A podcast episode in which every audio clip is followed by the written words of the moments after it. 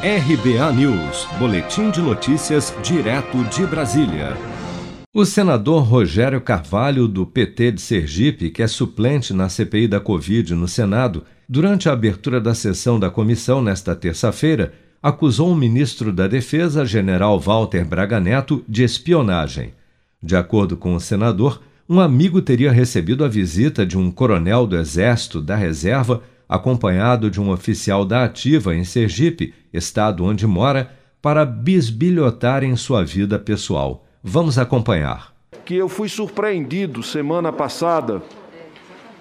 Fui convidado por um amigo para uma conversa e ele relatou que recebeu um oficial do Exército, um coronel do Exército, preste atenção, senhor relator, um coronel do Exército, da, do Exército da Reserva, com um oficial da Ativa, que foram ao meu estado para bisbilhotar a minha vida, para saber o que é que podia ter para usar contra mim.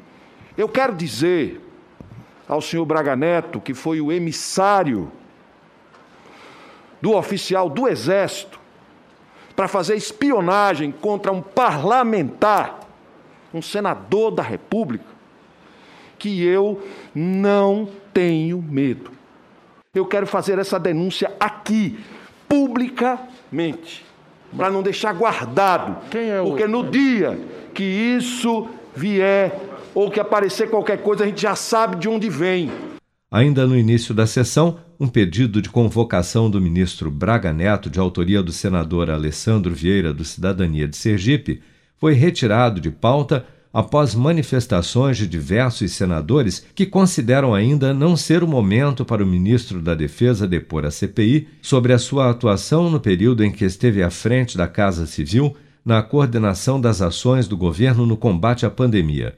Mas a Comissão de Trabalho, de Administração e Serviço Público da Câmara dos Deputados aprovou nesta terça-feira a convocação do ministro da Defesa para dar explicações sobre as supostas ameaças que teriam sido feitas por ele ao presidente da Câmara, deputado Arthur Lira, de que não haveria eleições em 2022 caso o voto impresso não seja aprovado pelo Congresso.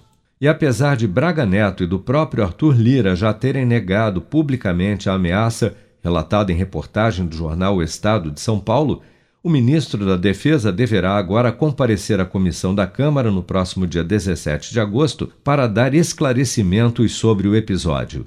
Se você quer começar a investir de um jeito fácil e sem riscos, faça uma poupança no Sicredi. As pequenas economias do seu dia a dia vão se transformar na segurança do presente e do futuro. Separe um valor todos os meses e invista em você.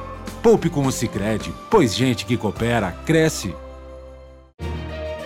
Com produção de Bárbara Couto, de Brasília, Flávio Carpes.